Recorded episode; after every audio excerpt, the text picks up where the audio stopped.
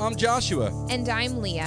And we would like to thank you for listening to the Reasonably Prepared Podcast, a preparedness resource for the complete beginner. We are here to help you on your preparedness journey without the paranoia, fear, and doomsday often associated with preparedness. If you find our podcast helpful, please subscribe and leave a comment letting us know. And now, on to the show. All right, welcome to Reasonably Prepared Podcast. Today, we are going to be discussing disaster preparedness plans and why they're important. Stick around. Stick around. Okay, awesome. No. All right, so for those of you who watch the YouTube channel, know that I did an episode a little while ago on things that you can do to start being prepared now that are free. I did a first three and then a second three. And I'll put those in the link. You can go on YouTube to watch those. What are three things you can do now? And one of them was to form a disaster preparedness plan, form a plan, and practice it. And so I'd been asked, well, how do I do that? How do I form a plan? Where do I begin to form a plan? Josh, that's, those are great ideas. So my brother, Matthew, has worked for many, many companies actually performing or building disaster preparedness plans. And he lives in an area of the country, which is South Houston, Southwest. What is it, Matt? Southwest? South Houston. Yeah. And we'll do this. He had a lot to say about it. He was talking to me about disaster preparedness plans. He had a lot of really good information on it, and I decided, you know what, bro, just come on the channel. Let's do a podcast on how we can help people actually build and the importance of doing a disaster preparedness plan. So my awesome brother, Matthew, welcome to the show. Thank you. Thanks for being here. It's awesome. Sure. I'm super, super excited that you came up here to do that. So do that. Tell us and the listeners a little bit about, okay, so not the personal background yet, but professional mm-hmm. background in right. what you did for all these companies, these right. huge companies. Right. Number one, building everything, and then disaster right. preparedness. So I have been in the facilities management field for most of my professional career, which is about 20 years. And a large part of facilities management is emergency preparedness. A lot of it's building focused, like prepping the building for an emergency or what to do with the people inside the building if there's an emergency currently happening. So in one of my jobs, which is one of the largest energy companies in North America, I acted more of a support role as the facility manager. I said building focused, people focused. There was a BCDR is the acronym, Business Continuity Disaster Recovery, mm-hmm. prime that we use, and they're sort of over the whole thing. And so in that company, and it was, I wouldn't say early days in this particular company, of really caring about this subject. So being part of the process where we were actually getting to develop plans and implement them. And then I moved over to a pretty large software company where I was the BCDR prime. Now they what is that acronym again? BCDR is Business Continuity Disaster Recovery. Right. Okay. So after right. an event or during an event, or business continuity is keeping us alive during a disaster, and then the recovery process is what do we have to do to the building and for our people to get back to normal. And so that's where I was the prime. Now the second company had a really great plan in place already, so it wasn't developing. Was it more implementing? Yes, it was fine-tuning, really, and implementing and testing. Right. But learned an awful lot because they did it unbelievably well. It was world-class how they did it. Right. So when we talked about this on the phone yep. and you were coming up here, what I really enjoyed that you had to say, and this is something I try to, in our house. So to give another small preface, You wanted to say, too, you're not a doomsday prepper, right? I am not a doomsday prepper in any way. Right, a prepper. But that does not mean being prudent and preparing for some things are a wise thing to do. That being said, what I really enjoyed that you said was it's not enough to just have a plan on paper. Right. But then implementing that plan and practicing that plan so that when it's necessary and you need to do it, you can. Yeah, I would say instead of the word implementing, I would say testing, because because implementing sort of implies you need to do it now for the event that's happening. But you put your plan together and then you test that plan pretty exhaustively. Got it. And then what you do in your testing phase, especially after, is you don't look at it and go, what a failure.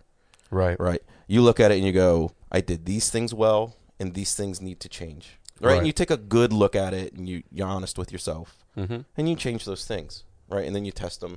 Right. And, you know, like I said to you on the phone, these documents or however the plan is developed that you have, they're living. Right. This isn't, you don't write this and then it gets put in a filing cabinet. And then when the disaster happens, you pull it out and you play the playbook. Right. Like, that's a very small part of the plan. That document is living. So it doesn't live in the file cabinet. It stays where it can be constantly amended. I just bumped the thing. Anyway, it stays where it can be constantly amended. Constantly amended, constantly update, and constantly approved. Your life is going to change. Everything. People come and go. And it needs to be taken into account in your plan. Right. Right. 10 years ago, I didn't have children. Now I have two. That needs to be thought about.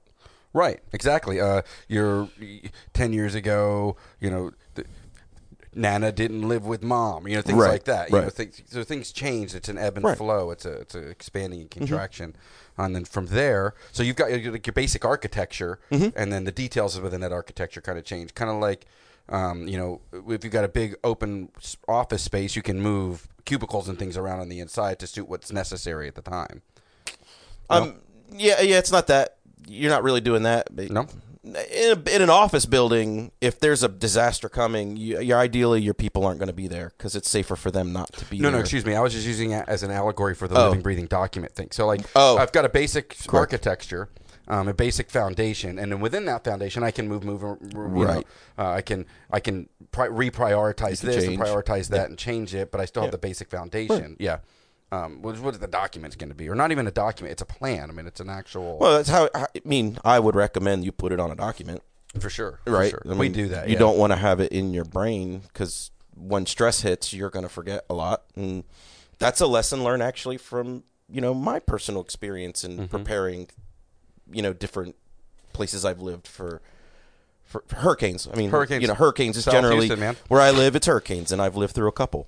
So so real practically then. So, you know, you're doing this for companies and then also being able to implement it for yourself. But the importance of not, so I try to talk about this a lot on the channel as far as, you know, because I'm making an active attempt to talk with beginners and people who are just getting their feet wet. And what I don't want to do is get overwhelmed with doomsday scenarios. Right. An actionable way you can start to implement a plan is to literally just sit down and consider what right now, where I live, would be my biggest issue or threat. Or, you know, when we were in California, it was fire. Sure. That was a constant nagging of something's going to catch fire. Right. So we began with, okay, well, if there's a fire, what do we need? So let me know, you know, my Trinity is like, you know, water, food, medical for a beginner. Just make sure you got this base covered initially too. But when we're talking about, say, evacuation plans or emergency plans, where do we begin immediately after? Okay, tornadoes. Tornadoes are my thing. How do I then compartmentalize? How would a company compartmentalize? Okay, well then, this is what we immediately do first, second, third, fourth. Or not that it's hard and fast rule. Right. Just. How can we begin to put together a plan that we can, but we, like you said, practice or test immediately after? Okay, I know what my threat is. It's fire. Right. Well, what do I do? Right. About that. So in a company, and we'll go hurricanes because it's literally your brain has been wrapped around your own property. I've done it. Yes, I've done it at home. I've done it in business, and the benefit of, and this sounds weird, but in a hurricane scenario, you can see them coming. Right. Right. Hurricanes aren't fires. Right. Well, some fires you could see coming. They just come fast or they come slow. Some fires. Same thing hurricanes. Yeah. Tornadoes, some just pop up. Right. You get minimal warning. Yeah, being hurricane-prone versus like being tornado-prone versus like, okay, there's a hurricane on the way. Right. It's headed straight to through the Gulf of Mexico. Right. Right. So in the instance of hurricane, the companies that do this really well, the first thing they think about are the people. Okay. Right. Yes. How do we keep them safe? Mm-hmm. How do we make sure they know how to keep themselves safe? Right. Awesome. So what we're going to do is... We'll probably, before hurricanes ever happen, mm-hmm. we'll probably have some kind of training. Right. Right. Where we've put together documents like, this is a checklist of the things you can have in your house. Or in your car. In your car. These are the things that you should keep on hand. And mm-hmm. these are the files you should have ready. These are the places you should know to go and how to get there. Should muster you need points, to leave. Things like that. Yeah, you should have, family documents, family information. You have family programmed into your phone. You have a way to communicate with people should power go out and cell towers fail, right? Because right. That's something that fails and people don't think about. They always think I'll have my phone, but in a hurricane, maybe you can only text. And this actually has happened in 2 hurricanes I've been through. You could only text. You couldn't make phone calls. Yeah, the SMS would communicate right. with the cell towers. Right. Yeah. And so... So we think about the people, we want to make sure that we've given them enough information that they can protect themselves, but we're making good decisions that we can protect them too. Mm-hmm. Right. So we want to make sure that our plans are very clear and concise and our communications are clear and concise and consistent with our plan mm-hmm. and that we are getting it out in enough time for people to make decisions for their family. Okay. Right. So so within that plan, you said, okay, what I'm already enjoying is mm-hmm. first things first, we're taking care of people. Right. Okay. So yep. okay, a threat is imminent. If a threat is imminent, we make sure people are taken care of. We're going to make sure people elderly are taken care of. We're going to make sure right. our children are taken care of. It's the most important thing to think about. Like buildings can be. It's tough. Buildings can be replaced, especially for a company. Like right. Yeah, window for breaks sure. and we lose half the furniture in the building. Mm-hmm. They're insured. They can afford the furniture. Like be right, honest, right? In your house. If you take a loss, like that stuff can be replaced. And I can attest that because I lost my house in a hurricane. Right. It's hard living and it's traumatic, but you can get through it. But it's not loss of life. It's not loss of life. And so the number one priority is to make your plan with the thought of keeping people safe. Awesome. Yes. Yeah, that's awesome. One of the ways Lee and I did that in California was we would one of the ways we can keep each other safe is to actually talk about this stuff before it happens. Right. I mean, honestly, yeah. If we're honest about it, talk about before right. it happened. It's not make sure there's not a stigma around it. You're just wanting to have good conversations so that in an emergency situation, mm-hmm. you can take care of one another because you're not thinking, how do we do this? Right. Right. So is to communicate that up front. We had a maps of our area, mm-hmm, right? Mm-hmm. And Leah and I had 2 or 3 muster points. There's the north, south, mm-hmm. east, and west. So it's 4 muster points. If I'm stuck on the west side, well, we're gonna congregate here. Well, if that's not possible, then our next one is here. Do the companies educate employees, or have you educated employees too on hey, few things you can have in your vehicle and when you're home to and well, actually, all companies. I've been to several companies where we do fire drills. Right. We do these drills, and we're like, right. okay, make sure you're on the northwest corner. And you go to your muster point. Right. Right. And a lot of times people don't even know they're going to their muster point. Right. They know they're supposed to meet on the lawn and the whatever. And right. And I'm calling it muster right. point. Right. And on the plan, it says muster point. And I know it's called muster point. But most people are like, I'm just going over there. That's the square that I'm supposed to stand in. Where they said to go. Right. That's what we practiced. Right. So something super to keep in mind. Not keep in mind.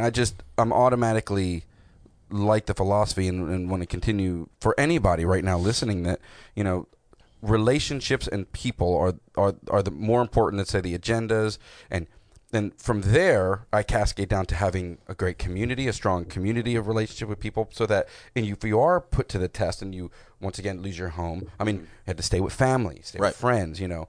We went during this ridiculously cold thing that happened in Texas. Mm-hmm. We had 2 or 3 families staying in our home because we were the ones that were able to facilitate that, and right. so.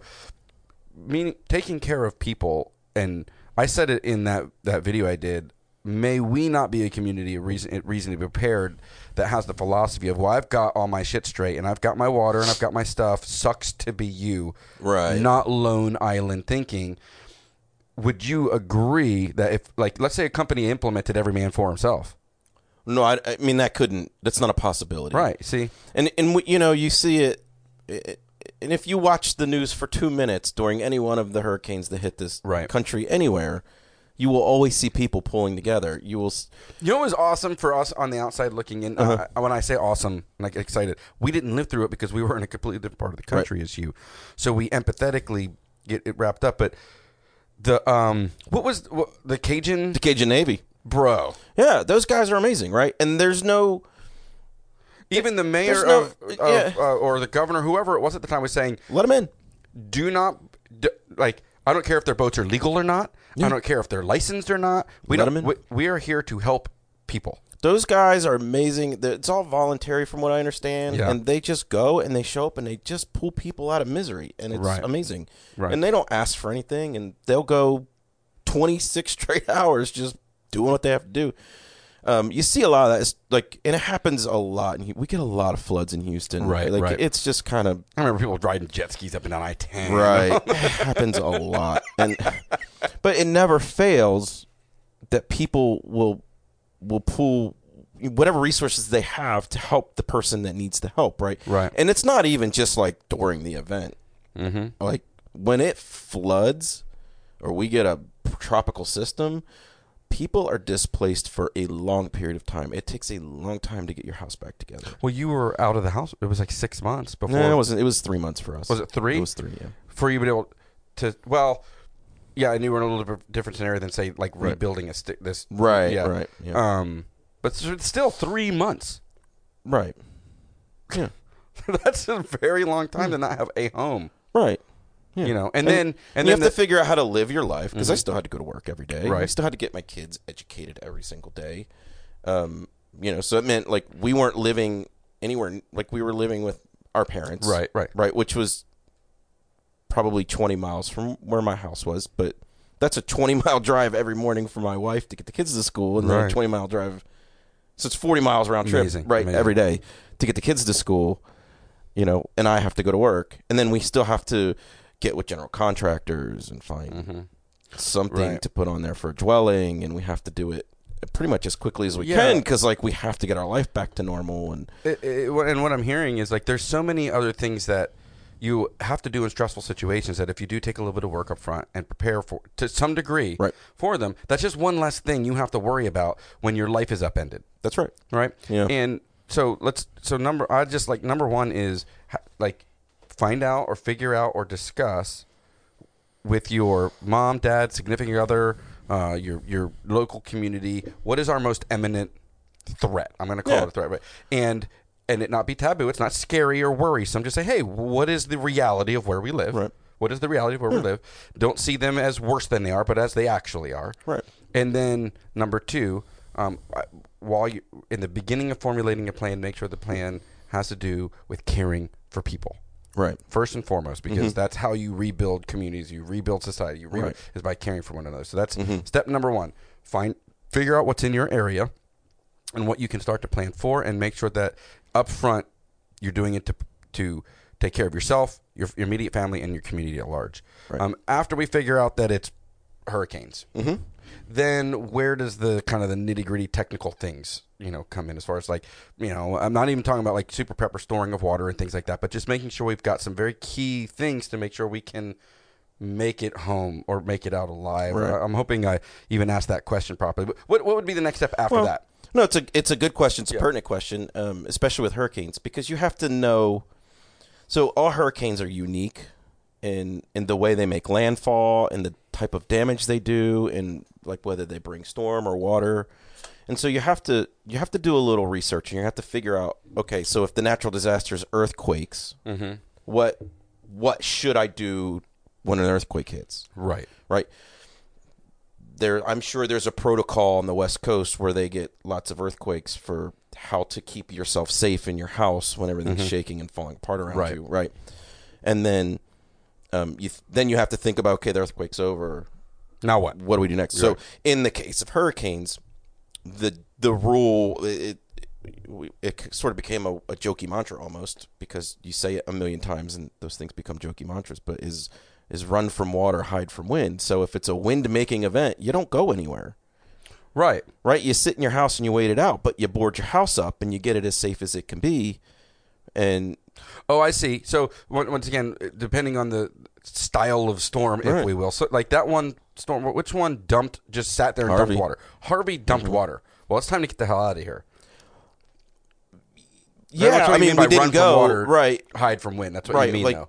Yeah, so people closer to the coast had to evacuate. You've got to right, go. Don't right, sit around. And I know people stayed and they thought, I'm going to stay, right, but those people didn't make it, mm-mm, right? So you take that stuff seriously. It is better safe than sorry. I don't care. Like, right, I don't care how awesome we think we are.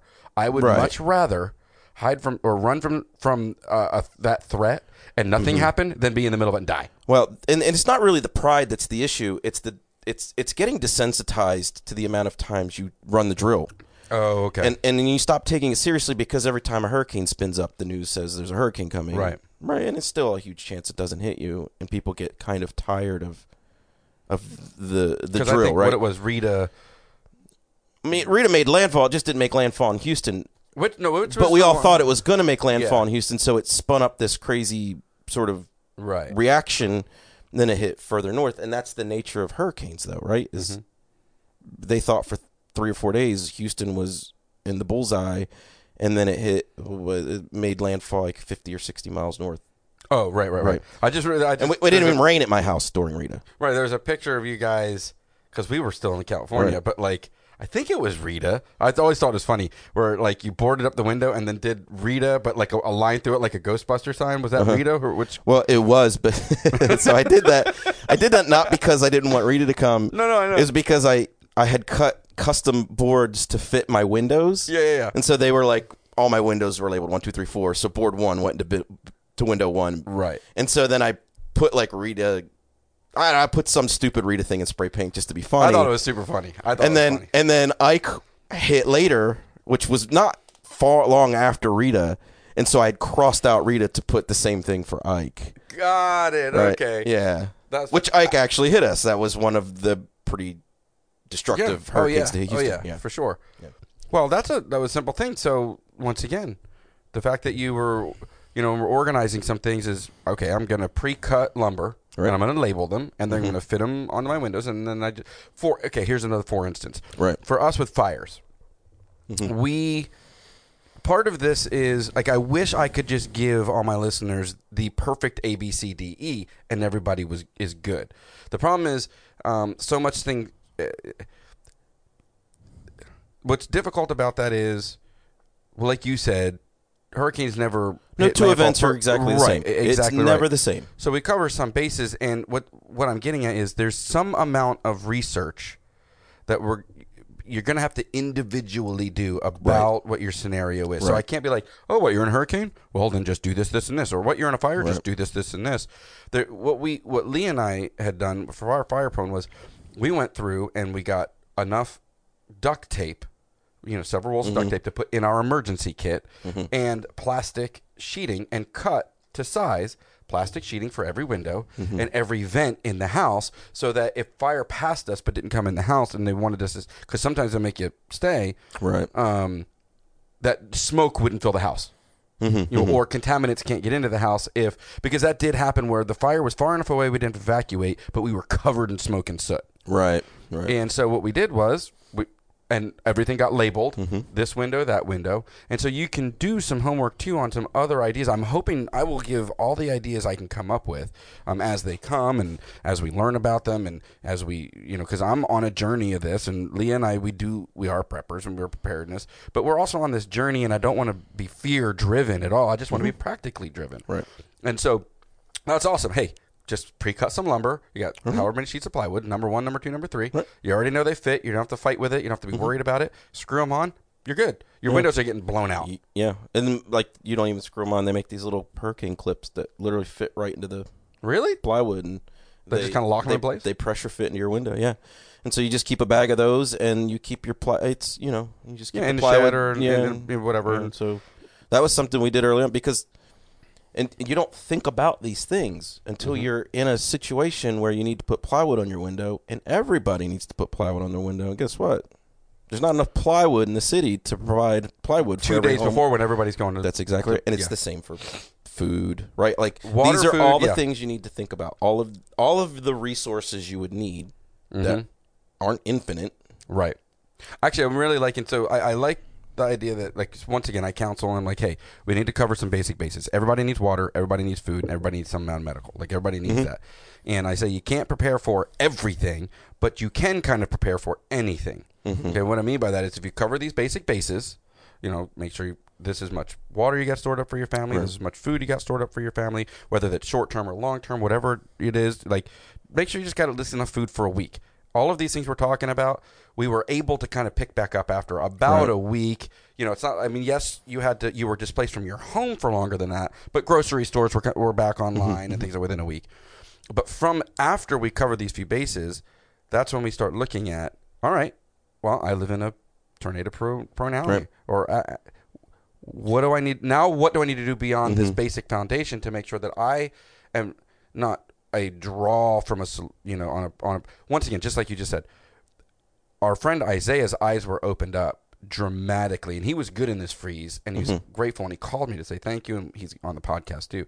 But when we were in a grocery store in Redding, up in California, and he was, you know, raised just city, no preparedness minded at all. Like, you live in the country, you know, you're a country guy, so even just by virtue of being kind of country-minded, you learn to be self-sufficient and self-reliant, and you're just a little less dependent on the overall system. But he grew up super city, and when I was like, okay, let's do the math right here, standing in the soda aisle. Count how many people you can physically see with your eyes right now. And so he counted them up. I said, every one of those people grabs 5 gallons of water off this shelf right now. How much water's left on the shelf? And he's like, half. Yeah, that's 1 minute. Not during a mad rush. Not during a mad rush. That's 1 minute. So now let's assume they have an entire another restock in the back for all of this here. All of this water's gone in 10 minutes. That's the reality. Right. So the reason we bring it up, and the reason what I, you know, for you with these companies, like, if we can get some bases covered, then it's just less stressful. Right. Later on. When I really want to quick go back to something that you just passingly said, but I think it's an important point, where you said, you know, be prepared for anything. Right. Right. But so, not everything. We can't prepare every little teeny thing. So, exactly. Yeah. We can't prepare every detail. Right. But what you find when you start building plans for, say, a hurricane, like I build plans for hurricanes, because that's hurricanes and floods are tropical systems, and we'll just call it tropical systems. Okay, cool. Yeah. Makes it easier.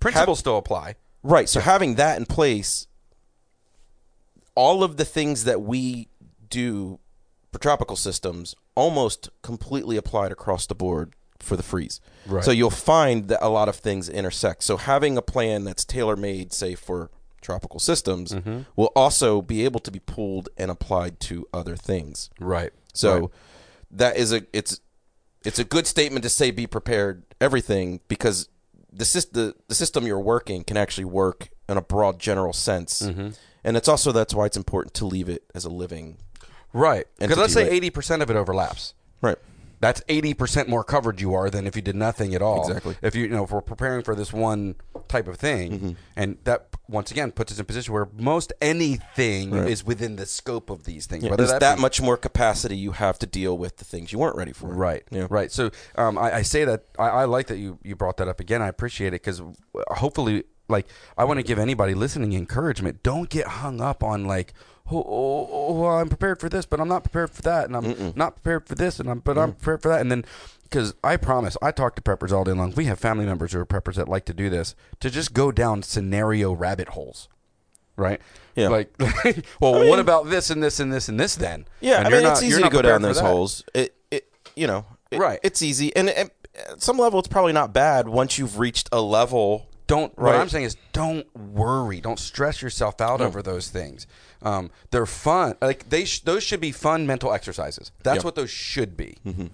That's all. It's fun, and I'm not saying that they have no value. They have lots and lots of value. Yeah. But just getting our feet wet and just starting out and like, oh, I'm going to form a plan. Don't worry about forming a plan for everything you think could go wrong. Mm-hmm. Form once again. Well, it's like a muscle, right? Yeah. And like you're starting to exercise a muscle, so you're not going to burn it out right now. You've got to build up to a certain strength level. So it's the same thing here. You're developing this preparedness muscle. Yeah. And so, yeah, you start where you can. Yeah, and I find that when you do it that way, or when we do it that way, it's actually like less expensive. It's a bit more organized. Mm-hmm. You can wrap your brain around it a little easier. It doesn't have to be taboo talk. It doesn't have to be, the zombies are coming or anything like that. And right. And so forming a plan, or at least finding out, making it people-centered, and then testing it. Right. Whatever it is. Well, in between testing it, I'm going to say, once again, educating yourself on your area. Right. Educating yourself on where you live, what your evacuation point is going to be.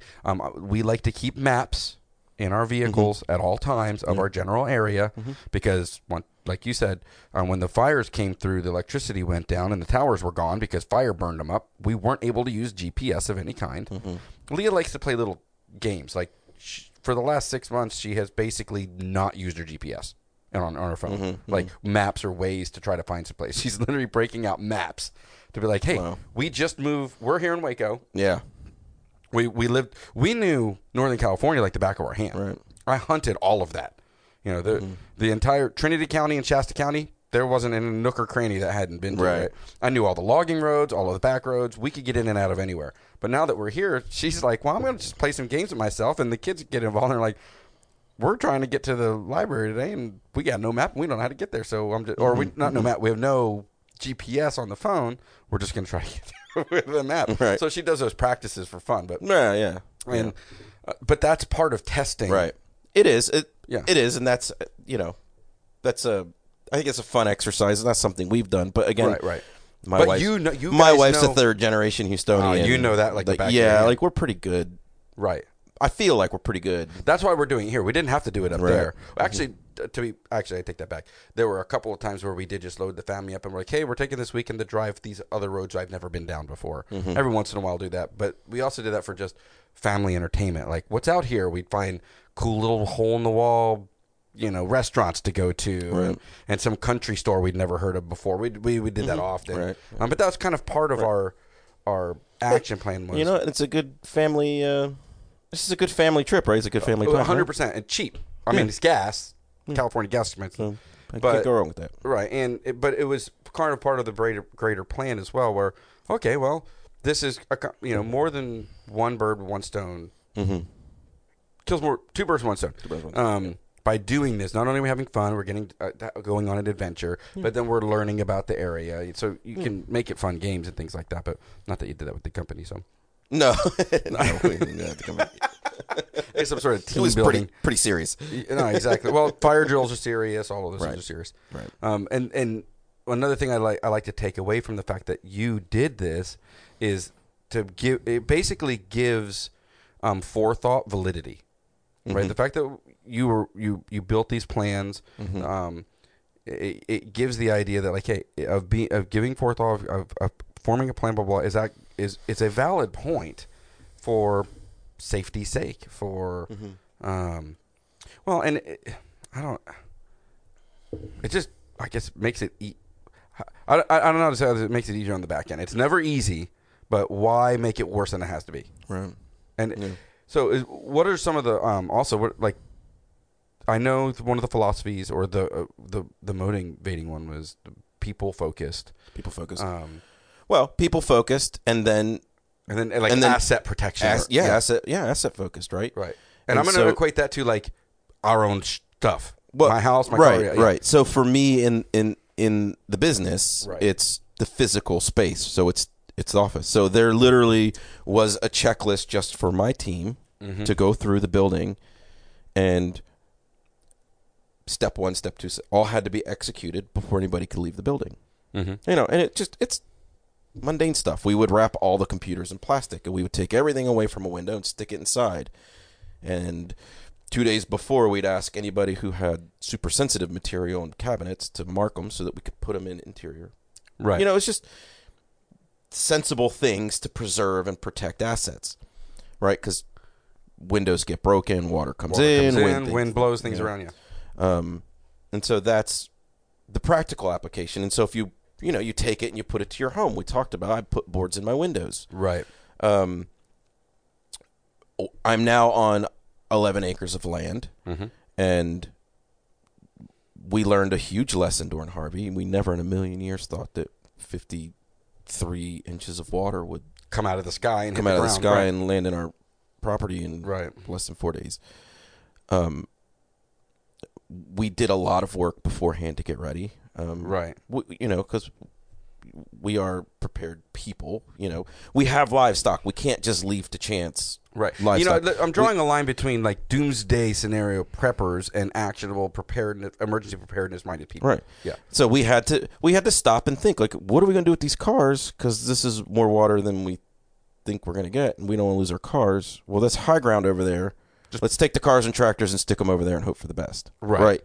And that's what we did. And it was the right call, right? Like, the cars were pretty far away, but they weren't flooded. Right. And we built the houses. The houses were all built up except for the one I was living in because it was pre-existing and it wasn't. No, it was I know. But the other houses was originally to later on build a house, and you were just using this one. Right. It's temporary dwelling. Right. And so those got built up. And actually, the builder for my in-laws' house. So it's 11 acres and there's three houses. It's my wife and I, and then my in-laws, and then my sister-in-law. Their builder happened to have or order more dirt than they needed for their foundation, for their pad. Mm-hmm. And they said, "Would you just want us to make it a foot higher?"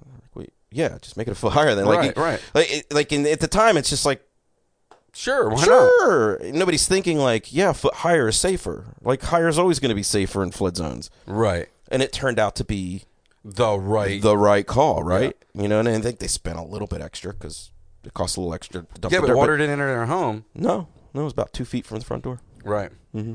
And we all stayed in that home. It was a life raft because it was 3 feet of water all around us. Yeah, I know we have a lot to conversation about all the things with the surrounding area there, but regardless, Houston was underwater. Like, yes, Houston was underwater. So okay, so like I said, number one. So people focused. Yes. Building asset focused, I guess we can call it. It's the best thing to call it because I think of these things in business terms, I guess you want to call it. But, think about your house and your land. No matter how big or small, yeah. Yeah, like even if you're in an apartment, you want to think about. Actually, let's do that. Let's equate just real quick. How can people who live in an apartment or a small space or an apartment take what skyscrapers and people in offices do and implement, like, say, for evacuation plans or things like that, because that's a whole different set of, we have our own individual independent homes on either small lots or on land. These folks in apartments now are contending with being stacked up, kind of like offices are, and what are some things they can do, or that might equate from office, type living, like you said. So what are some actionable, windows are dangerous. Right. And I think in any situation, tornadoes, hurricanes, fires, windows, it's a danger point. That's that's probably the weakest part in a house, in any structure. So find the strongest point, and that is your muster point for your family. Right. And then figure out the most important things you need with each other during the event and then after the event. And you figure out a way to make that portable and easy to get to that point. And if you have children, you need to figure out how to get them to understand where they need to be. You need to think about what you're going to do with these kids.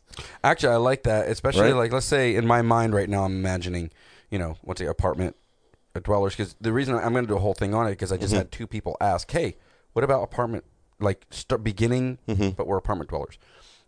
If you depend on an elevator, sometimes just take the stairs. Well, so and learn what they're like and where they go. And that was actually going to be sort of my next point. Is the strongest point in most dwellings or buildings is the stairwell. Is it? Yes. So in all buildings, it's the stairwell. Stairwells in high-rise buildings specifically function as evac routes, but also they get pressurized. So if there's a fire, the fire doesn't go into the stairwell. and all the smoke gets sucked out. So it's the safest place to get around. No way. Okay, yeah. Wow, that's cool. So like when a fire alarm goes off in a building and you go to the stairwell, you'll notice it's really hard to open the door. Oh, because a vacuum happens. Yeah, because right? They create a vacuum in there. Right. Yeah. So stairwells are generally the strongest place in the house. Or in the building, right? Yeah, in the building. Interior bathrooms tend to be, like in a house or an apartment, they tend to be, they have the most wood surrounding them. Right. They're just the most robustly built part of the house.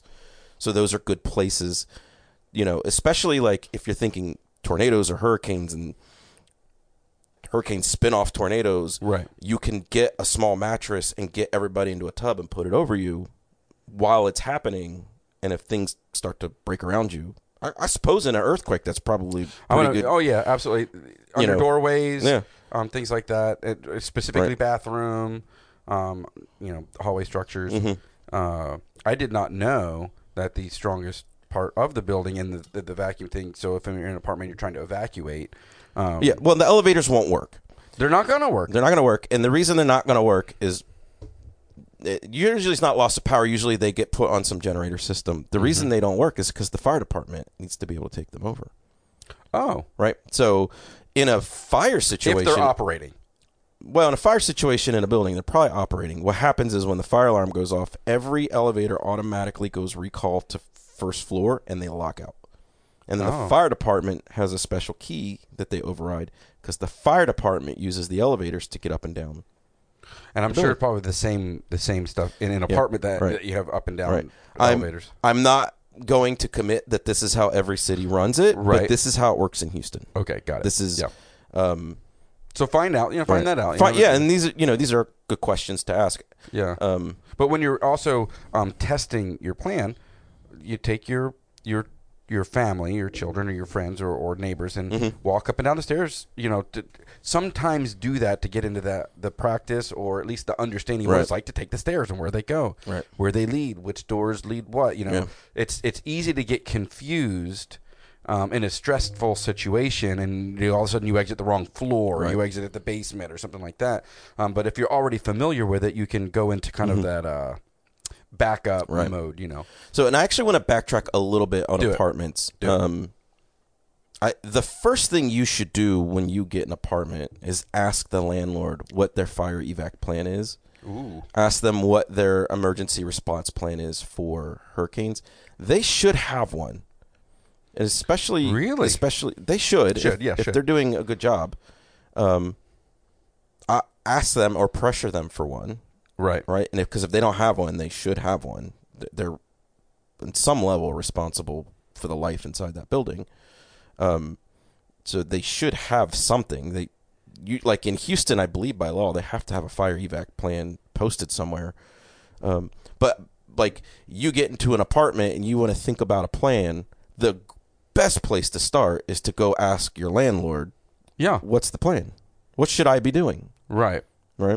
And I know because some of the apartments that we lived in when we were a kid or younger or whatever, I remember, and I'm specifically right now talking about some of the ones that are like the enclosed style apartment where, the apartments are like the doors are inside of the building. But then there are the others where the stairs just lead, you got 1, 2, 3, 4 doors. But I now remember some apartments would have a fire extinguisher right there in between the two. Yeah. But I never asked them. It never came up. You don't think about if you go to a hotel and you're staying for a couple nights, do you ask them at the front desk what happens if there's a fire in here tonight? Right. People don't do it. But if you look hard enough, you'll probably find something on a wall by an elevator and do this. Yeah. Or like a fire egress route on print on a little placard or something. Right. These are just things to look for, right? And these are good start off points for you to think about. Your own plan. Another small, teeny tiny point, though, when we're talking about fire extinguishers. I've recently learned through our brother Chris, who's a safety guy, and all these other safety trainees. They're not for fighting fires. They're not for fighting fires. No, they're not. For everybody listening right now, do not fight fires with them. They are for getting out alive. They are to clear your way to get yourself safe. Yes. Right. So, and once again, apartments in your own home, at your company. Right. Let's say your company doesn't do what Matt did and implement good policies. Hey, hit HR up. You know, and say, hey, let's form a plan and let's educate each other on. I did not know until a year ago, or a year ago, that fire extinguishers were not for fighting fires. Yeah. They're not designed to do it. That's not their purpose. They are literally there to temporarily subdue fire to get you away from it. That's right. Period. Mm-hmm. That's all they're for. They're not for. Well, they're not for extinguishing fires. Mm-hmm. Like they are a safety precaution to get you out alive. That's right. So if you're standing there trying to fight fire with it, you're going to get yourself in trouble. Yeah, because there's not enough in them. No, your number one goal in a fire should be to get yourself out of the fire. Save yourself and other people. Yeah. So I just wanted to say that too, because I had no idea, and no other company besides this. Well, got to hand some of the this oil company taught me that. Yeah, that was part of our training package, which is awesome. Energy company. Yeah. It's to educate yourself about some of the individual components of. When you're because all high-rise buildings in Houston by code have to have a certain amount of fire extinguishers. I think it's by square feet, and they have to be inspected annually. And if they're not, you're not in compliance, right? And you're going to get fined. Right. There's code and all that regulation. So there's fire. Like you probably haven't even seen them if you're in a high-rise building. They're usually embedded by a door. Look for them by a stairwell door. Yeah. And if you live in an apartment where they don't have them because you're not one of those internal structures, but you're more just like a like my sister-in-law, their apartment is actually more like a like a duplex or condo kind of a thing, and you buy your own. Don't try to put out the fire. Just get yourself away and make sure you call 911 and make sure you are safe. I've had other friends who are like they went to evacuate from fire and they're grabbing everything under the sun, and I'm like, get out of here! Right. That stuff's all insured in my. Yeah, right. But they're and which brings me to another point. Personally, not for the company, but that's why we implement having an in case of emergency box. Some people say do a bug out bag or a bug in bag or a this or a that. And we have our in case of emergency box, and if I'm forced to evacuate, I can live out of it, or if we're forced to live in our home, but it's got sensitive documents in it, copies of them. It's got vacuum seal, a small amount of vacuum seal cash in it. It has food in it, has medical in it, has ways to purify water in it, and it's just an emergency box. You know? Well, and when I said earlier, if the muster point in your house during a hurricane or a tornado is the bathroom or under the stairwell. Yeah. And you're collecting things to take under there for safekeeping, that's one of the things you're taking with you. 100%. Yeah, because we have a similar box, and it's document heavy. It's our insurance papers. It's mortgage information, our marriage. Yeah, it's the things I'm going to need to get life back in order. Right. Really important phone numbers. Yes. There are some keepsakes in there that are very special to us that we couldn't. It would be really hard for us to lose. Right. And that's okay to have those things, but other things, like the food, the water, all that. Even a hand crank radio is one of the things that's on our hurricane prep list. There you go. Hand crank radio with a flashlight. That should be on a fire, tornado, hurricane. That should be on every prepared list. Heat wave, drought, all of them. Yeah. An emergency radio. Because that's how you're going to get your information. Right. What's going on outside. Because cell phones go down easy. Yeah. I mean, I know we like them and we're dependent on them and we do everything with them. We would also, I have, because they do go down, but they don't, they didn't go down during Harvey. We had cell phones the entire time. I thought you said texting. No, we had full cell phone use during Harvey the entire time. We had all that water. I had no idea. Yeah, we were lucky. We never lost power and we never lost cell phone. And that's not true for the whole city, but for us, it's true. And so if you're one of those people that find yourself in an emergency situation, but you have cell phone use, but maybe no power, like we found ourselves with the freeze, we have portable battery chargers. I have 3. Yeah. One of them will do 5 charges, and the other 2 will do 2 charges. Right. Full charges on your cell phone. And honestly, when the power's out, it becomes your lifeline. Right. It's how you're going to get information. It's how you're going to contact your power supplier or whoever's managing your grids. It's how you're going to look at the emergency management departments for your local governments. Right. It's going to be your connection, and so you're going to need to have access to information. And so it's important to keep those things alive. So battery backup charges and things like that. Especially if you're going to go the no generator route, which we don't recommend. Right. At least have that. They're really, really inexpensive. So Right. Actually, one of the companies I work for gave me some, you know. Everyone I own came from a company I worked for. The safety guys gave them to me. Yeah. But that's part of the plan, right? Like, that was a recognition at one of the companies I worked at was they need to keep their cell phones going because we got a business to run and we're putting people on the road. And, right. You know, who knows when they're going to have access to power. So give them these so that they can at least keep, you know, they keep their family informed. They keep the business informed. So we gave them out to every employee. Awesome. Yeah. So, yeah, once again, just to recap, we'll wind it up here in a little bit because I think otherwise we'll just keep talking all night. But it's okay to talk about having a plan. Mm-hmm. It's people-focused. Mm-hmm. You want to test this plan, but after you're educated yourself, or on your own personal, not niched. Well, it is a niche, but whatever the dangers are within where you live, and I don't care, cold, wet, whatever those are, and then from there, educate yourself on things that you can do. Real quick on the education part, just resource-wise, because like you could get on the internet and go down rabbit hole after rabbit hole, right? Right, for sure. So.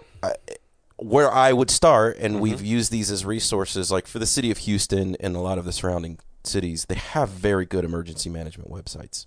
Houston does. Your local, so because it's a reality of living in Houston, right? Right. Bad weather. Right. It's a reality. Right. And so the Office of Emergency Management for the city of Houston, which has its own website. So check that for your area. Check it for your area. Just Google that. Yeah. Usually they have some sort of template for a plan. Mm-hmm. They usually have good checklists. They have evac routes already put on maps.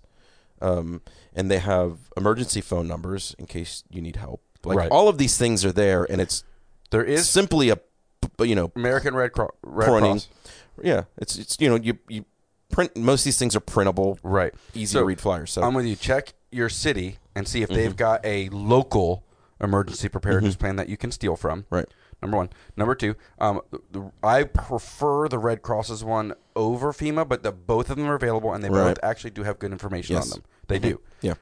It's not exhaustive by any means. It is a starting point.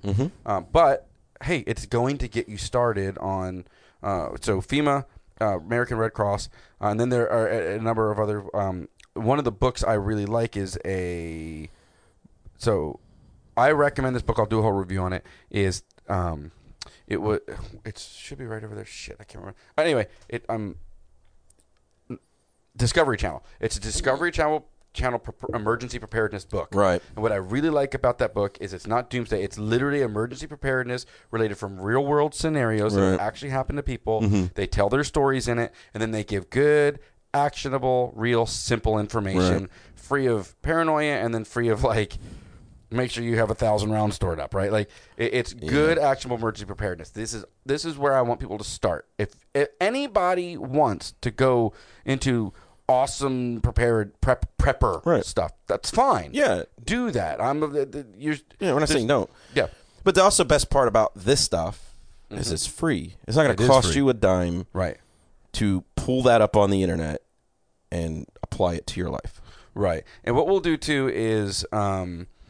If you on here in a little bit, I'll get with Matt and I will write up kind of just an archaic, our own version of what we do here, maybe in our homes, just for basic checklists. I already have, if you go on our website, reasonablyprepared.com, there's a little thing that says, in case of emergency, reasonably prepared checklist, something like that. And what that is that's everything that we put in our ICE, in case of emergency box. Right.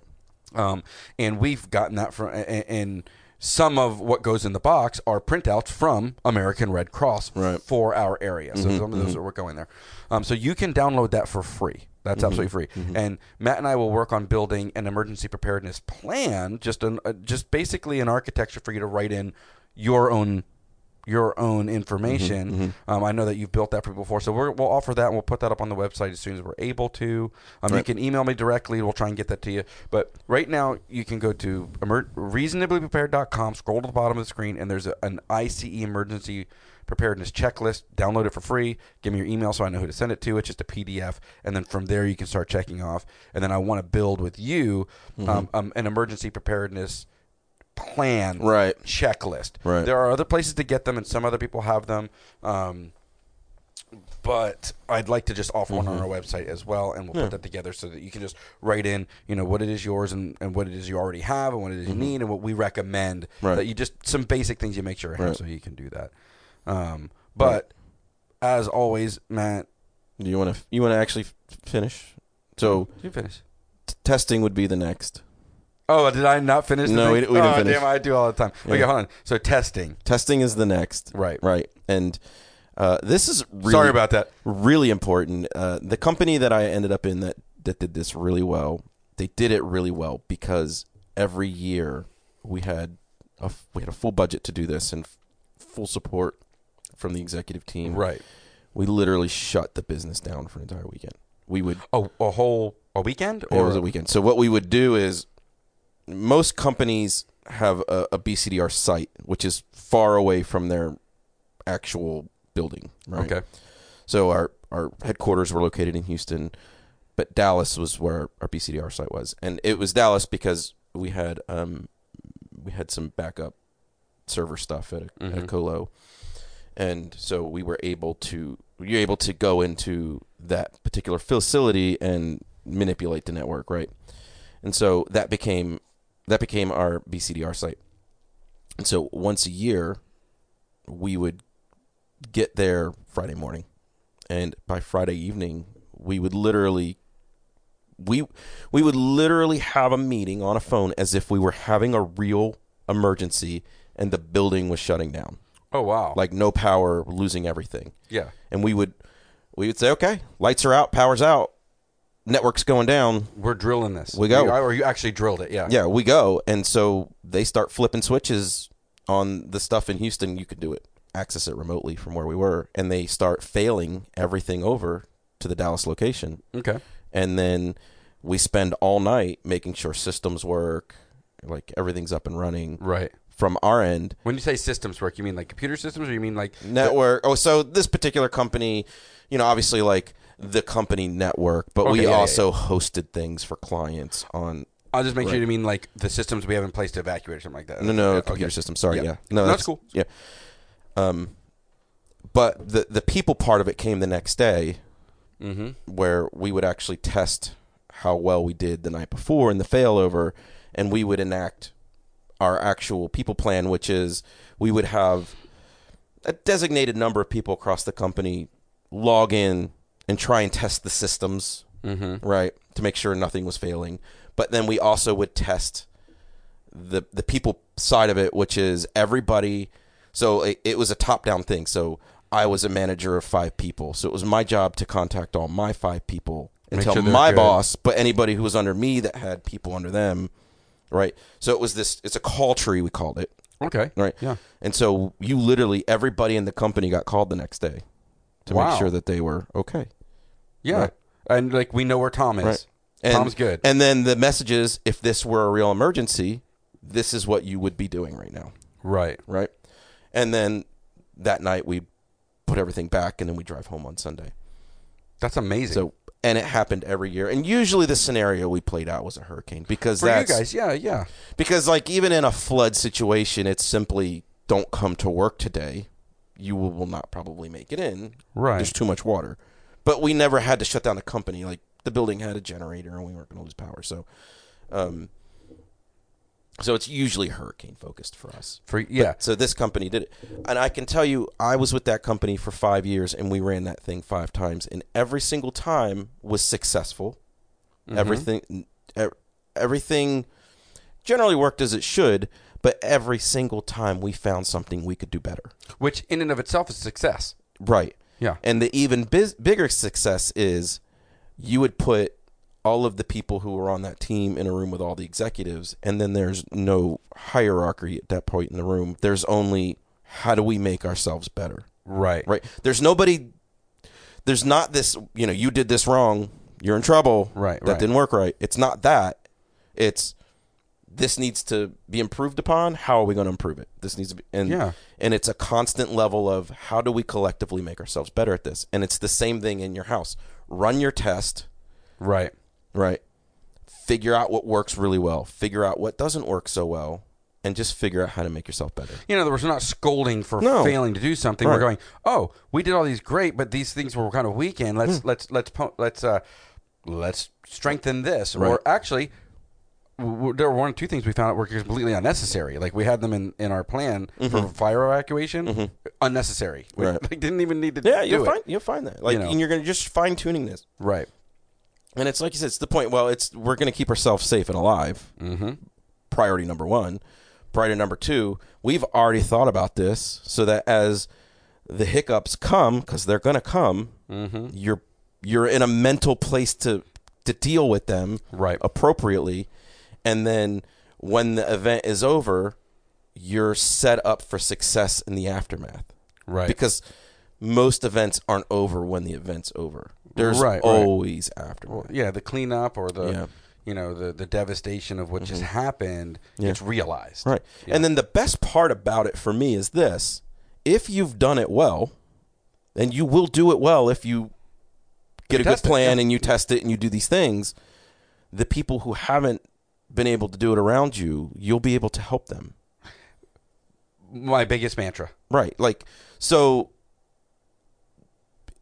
I think HEB is a huge example of this. And for anybody who's listening, not in Texas, HEB is a massive grocery store chain down here in Texas. They're legit awesome. And they do this really, really well. They do disaster recovery and emergency management better than most companies I've seen. They do it really well. They're exceptional at it. Yes.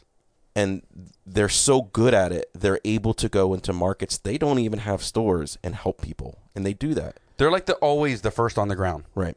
It's amazing. Yeah.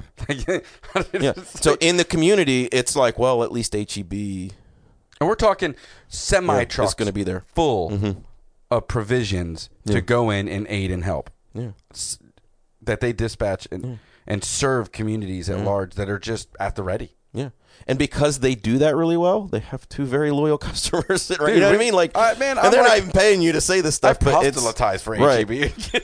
But it's the same thing in your house. Like, if you do it really well. Right. And so, and it is a good example. We have some friends who live in a local neighborhood. We live on 11 acres, but there's a neighborhood near us. And they're friends, and we sort of met them about a year ago. And they're not from the United States. They're from South Africa. Okay. And we met them because my son and their son are best friends. But they're, you know, wonderful people, and we're becoming friends very well. And they're just... They're not used to the weather here. They, you know, don't necessarily understand the shifts. Not to say that they're resistant to being prepared for anything. They're very open to it. Right, right. But there's a difference between understanding something and being resistant. Yeah. Plus, when you're trying to immigrate to a country, and their priorities right now are placed somewhere else. They're very focused on getting citizenship, and you know, he works a lot, and they didn't have a generator. Right. Right. And we have a generator. And it just so happened that there were times where I had power. And so the generator was at their house. And we were back and our generator floated back and forth. Ping-ponged back and forth. Right. Multiple times. It was 2-3 times a day. And I had the resource and it worked. And it Right. And they didn't. And I was able to share that with them, you know, in their house with 6 people in it, right? And so and so, like, having heat and 3 young kids are part of that, right? And keeping the fridge going so the food, and then a mother, you know, and then a mother who's, you know, keeping the fridge going. It's not bragging, no, but like it's a reality. Keeping this family warm and their food safe and their food viable to eat is important, right? It is, and it's and they weren't, and you don't look at it and go, well, they weren't prepared. They're terrible people, and they, you know, they don't deserve my help. Like, that's not the right, like, no. But when we serve in that way, it promotes the idea of preparedness in a much more gracious and loving way than just you should be doing or you should or shouldn't be doing something. You know, it's the same thing. We had people living in our home during the home freeze, and they were like, "Hey, this is awesome. Yeah. What you guys have done. How can we do this?" Right.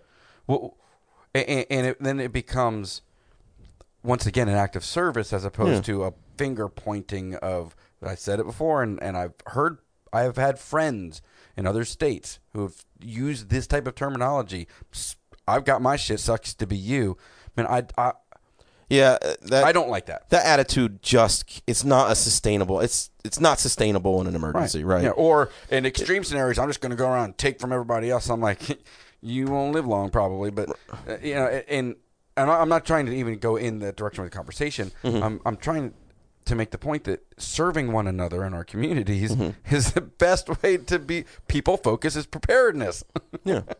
You know, and that's how you form a plan. That, many hands make light work. That's a true statement. So when you're banded together, you're able to solve problems together easier. So, you know, we were banded together with them. And at some point, because he was using the generator mm-hmm. and he wasn't ready for generator, and we were sort of burning through gas because it was being used double more than we thought it was. Right. We had to go find gas. So he and I went out together to go find the one gas station in a 20-mile radius that was open and had gas, right? Right. And which is also another, like, we can, some of those specifics we can talk, like. But no, like, it creates an environment where you're pooling resources and you're helping each other, and the task then becomes easier. Right. Yeah. And you start considering what can I do, not what can't I do. Like, mm-hmm. what I don't have, what I don't have. Well, what can we do then? Yeah. You know, and there are other ways. You know, let's say with generator, you can mm-hmm. have a propane conversion kit, so you can have gasoline and you know, there's all kinds of little nitpicks we could do, mm-hmm. and those are all good information. I want us to all learn that. But philosophically, as far as the podcast is concerned, I'm really enjoying the people focused. Educate yourself on your, you know, where your mm-hmm. your own personal area. Practice your plan or. I really like testing it. I always tell people practice as if, mm-hmm. you know, like when I'm playing guitar, practice as if we're playing in front. But it's also, as far as a plan is concerned, mm-hmm. testing that plan, because you don't know 100% what's going to work unless you put it to the test. Right. Yeah. And we know now, my wife and I know, Leah and I know now, that the plan that we originally had for mm-hmm. fire did not work. Right. Because we never tested it. Right. The other thing, though, with testing isn't just you're working out kinks. You're building muscle memory. For sure. Right. So when it does happen, like when we did eventually get a hurricane and I was at this company and we had to fail the company over because Harvey hit, mm-hmm.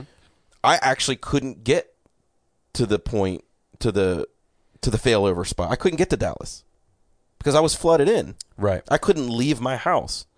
But the plan was so well rehearsed that one of my employees stepped in and went for me because her house was fine the whole time.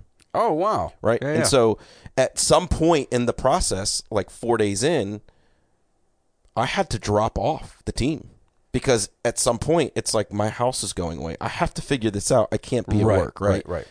And that's another people focus version of the plan is what happens when the people you depend upon for certain things aren't capable of performing their duties. Yeah. Right. So that's a consideration. So cross-training, things like that mm-hmm. had to take place. Right. So like I always had my team leads sit in on any meeting I had with BCDR, whether it was, you know, we would sit down with individual teams and we would talk about their plan. Mm-hmm. It was an annual thing, and we did it like 2 months before we ran the test. And so we would sit down with the heads of each team and say, okay, this is what your plan said last year. This is what we learned last year. These are the changes we made. Are there any updates you want to make based on your organization? Mm-hmm. Right. And we make those updates. So my team lead sat in on every single one of those calls, every single one of those meetings, so that when she had to go, because I couldn't, she was jumped right there. Ready to go. Yeah. She didn't need me. Right. All right. All my communications were in template form.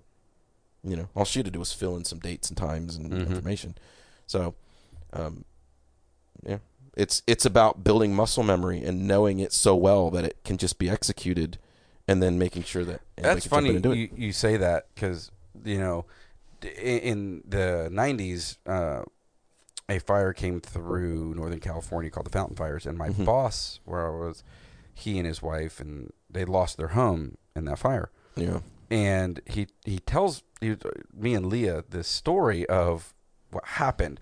Him and his kid were in Redding. His wife and their son were in Redding, which was far enough away from the fire they weren't affected by being burned up, but their home was up in the Round Mountain burning area where the fire was ravaging through, right?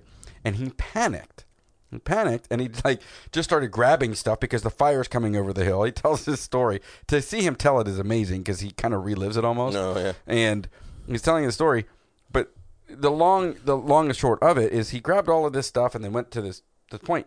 No cell phones in this day. They had never talked about anything. Well, once he reunited with his family, his wife was like, why didn't you do this, this, and this? And he's like, I had no idea I was supposed to do that, that, and that. You always do that. Yeah. Right. Yeah. Right. That's not, you always do that. I didn't know I had to go play A, B, C, and D because you always take care of that. Mm-hmm. And so understanding what I'm not talking about generals or anything. I'm just saying. But look, we all fall into a natural rhythm, right? Of things in our in our relationships or whatever. Yeah, there's a natural rhythm where some people are more apt to do this thing, and so, and it sort of goes that way. But it's important to full circle. It's important to understand. It's important to understand how to start a fire. Well, yeah, you know what I mean. These things are important to know for everyone. Yeah. So yeah, it's cross training. Absolutely, which once again I think does bring. I'd done this a minute ago to try and end, but you kept it on task with we need to test that plane, and then once you test it, to go once again full circuit to. Mm-hmm. It's okay to talk about this stuff, have conversations about who how responsibility gets delegated. So if I have an understanding that you typically do A, B, and C, well, if you're not there, then I know A, B, and C needs to get done. Right. Right, but if I don't even know, no different than my buddy or my boss, who was like, "That just always I didn't realize," and she was like, "Well, I always do this, this, and this. I didn't know you do that, that, and that." Look, hey, Harvey. Yeah, Harvey hit Friday night. Mm-hmm. I was in Connecticut Thursday night. I wasn't supposed to come home until Saturday morning.